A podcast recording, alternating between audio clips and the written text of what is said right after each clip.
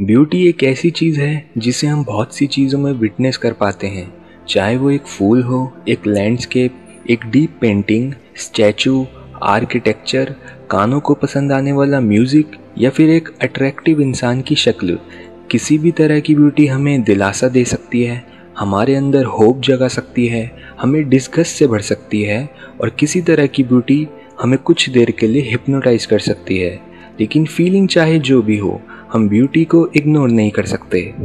Past के कई महान फिलॉसफर जैसे प्लेटो, सोक्रेटिस और इमैनुअल कांट ने ब्यूटी के बारे में काफ़ी डिटेल में अपने व्यूज़ लिखे हैं और ये एक ऐसी चीज़ है जो हमेशा से ही चर्चा का टॉपिक रही है। यहाँ तक कि लाखों साल पहले हमारे इंसेस्टर्स अपने औजारों और हथियारों को सिमेट्रिकल और दिखने में अच्छा बनाने में अपना बहुत सा टाइम और एनर्जी लगाते थे। इवन ब्यूटी का कोई फंक्शनल पर्पस नहीं होता। हम ब्यूटी का पीछा करते हैं सिर्फ ब्यूटी के पास रहने और उसे अपनी ज़िंदगी का हिस्सा बनाने के लिए, क्योंकि ब्यूटी हमारे अंदर होप जगाती है और वो एक जज की तरह हमें ये याद दिलाती है कि हम किन वेज में अभी भी उसके आगे कुछ नहीं है। और अगर हम इस ब्यूटी को पाना चाहते हैं तो हमें अपने आप को बेहतर बनाना होगा। जब भी हम किसी ब्यूटीफुल चीज़ को एक्सपीरियंस करते हैं या फिर देखते हैं तब वो हमें कुछ सोचने पर मजबूर करती है। जो फीलिंग आपको अपने पार्टनर को देखकर या फिर एक बहुत ही ब्यूटीफुल पीस ऑफ म्यूज़िक को सुनकर आती है, वो फीलिंग कुछ इस तरह की होती है, वो आपके टाइम स्पेस के एक्सपीरियंस को ही गायब कर देती है। ब्यूटी पर इस तरह से ध्यान देने से हम ब्यूटी को फिज़िकल नहीं बल्कि मेटाफिज़िकली कैप्चर कर पाते हैं। हाउएवर, कई बार हम किसी बूढ़े इंसान, किसी बच्चे या औरत की फ़ोटो देखते हैं जो फिज़िकली उतने सुंदर नहीं होते, लेकिन उनकी फ़ोटो हमें काफ़ी डीप, मीनिंगफुल और ब्यूटीफुल लग रही होती है। But why? यहाँ तो हमारे में इन लोगों की ब्यूटी को पोजेस करने की भी कोई इच्छा नहीं होती, ना ही हम इनसे उस वे में अट्रैक्ट होते हैं जैसे हम क्लासिकल म्यूज़िक सुनकर या एक रेनेसेंस पेंटिंग देखकर होते हैं। लेकिन फिर भी ये चेहरे मीनिंग से भरे होते हैं, क्योंकि ये चेहरे हमें फिर से एक कंटेम्पलेटिव मोड में डाल देते हैं, जहां हम खुद ब खुद इन तस्वीरों में मीनिंग और नॉलेज ढूंढने लगते हैं। सिमिलर चीज़ हम उन लोगों की ब्यूटी में विटनेस कर सकते हैं जिन्हें हम प्यार करते हैं, क्योंकि चाहे हमारे पार्टनर्स, पेरेंट्स या सिबलिंग्स दुनिया के सबसे सुंदर लोग ना भी हों, लेकिन हमें उनकी ब्यूटी काफ़ी डीपर लेवल पर फील होती है। जो भी इंसान हमारे लिए कुछ इम्पोर्टेंस रखता है और हम अपनी लाइफ में उनकी एग्जिस्टेंस का ग्रेविटेशनल पुल फील कर पाते हैं, उनकी इंडिविजुअलिटी हमारे लिए एक ऑब्जेक्ट ऑफ कंटेम्पलेशन का ही काम करती है।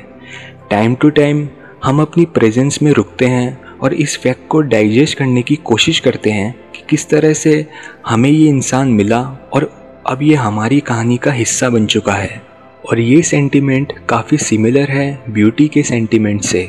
जिस तरह से हम अपने फेवरेट गानों को दूसरों के साथ शेयर करते हैं, वैसे ही हम इस इंसान को इंडोर्स करते हैं, जिसकी स्पिरिट उसके मुंह और उसकी हरकतों पर ऐसे चमकती है जिस तरह से ब्यूटी एक पीस ऑफ आर्ट में चमकती है। ब्यूटी की इम्पॉर्टेंस हम एक इंस्टिंक्चुअल लेवल पर जानते हैं, लेकिन आज हम अपनी इंस्टिंक्ट से इतना दूर हो चुके हैं कि हम बिना सोचे समझे दुनिया की ब्यूटी को तबाह करते जा रहे हैं, जिस वजह से आज की हर पेंटिंग, आर्किटेक्ट, गाना और इवन लोगों की सोच बहुत अगली है।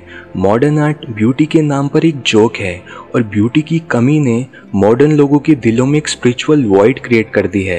हर इंसान किसी चीज़ के लिए लॉन्गिंग फील करता है, कोई ऐसी चीज़ जो उसके पास आए और उसे उसकी मंडेन रोज़मर्रा की ज़िंदगी से ऊपर उठाकर भगवान के घर तक पहुँचा दे। लेकिन जब तक हमारी सोसाइटी में ब्यूटी और ब्यूटीफुल चीज़ें बनाने की काबिलियत को यूज़लेस मानकर रिजेक्ट करा जाएगा, तब तक हमारी ये सिकनेस और हमारे अंदर एग्जिस्टेंशियल वॉइड और बढ़ता जाएगा। तो पॉडकास्ट में इतना ही।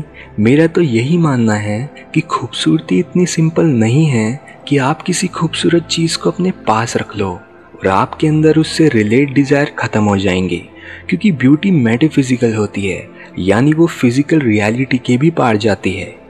अगर पॉडकास्ट अच्छा लगा हो तो शेयर करो मेरे पॉडकास्ट चैनल को और सुनते रहिए द स्पिरिचुअल साइड।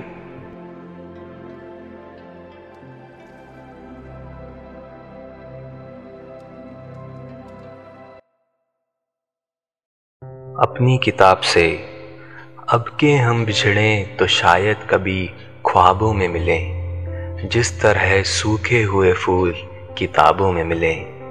तू खुदा है ना इश्क मेरा फरिश्तों जैसा, तू खुदा है ना इश्क मेरा फरिश्तों जैसा। दोनों इंसान हैं तो क्यों इतने बहरों में मिलें, अब के हम बिछड़ें तो शायद कभी ख्वाबों में मिलें।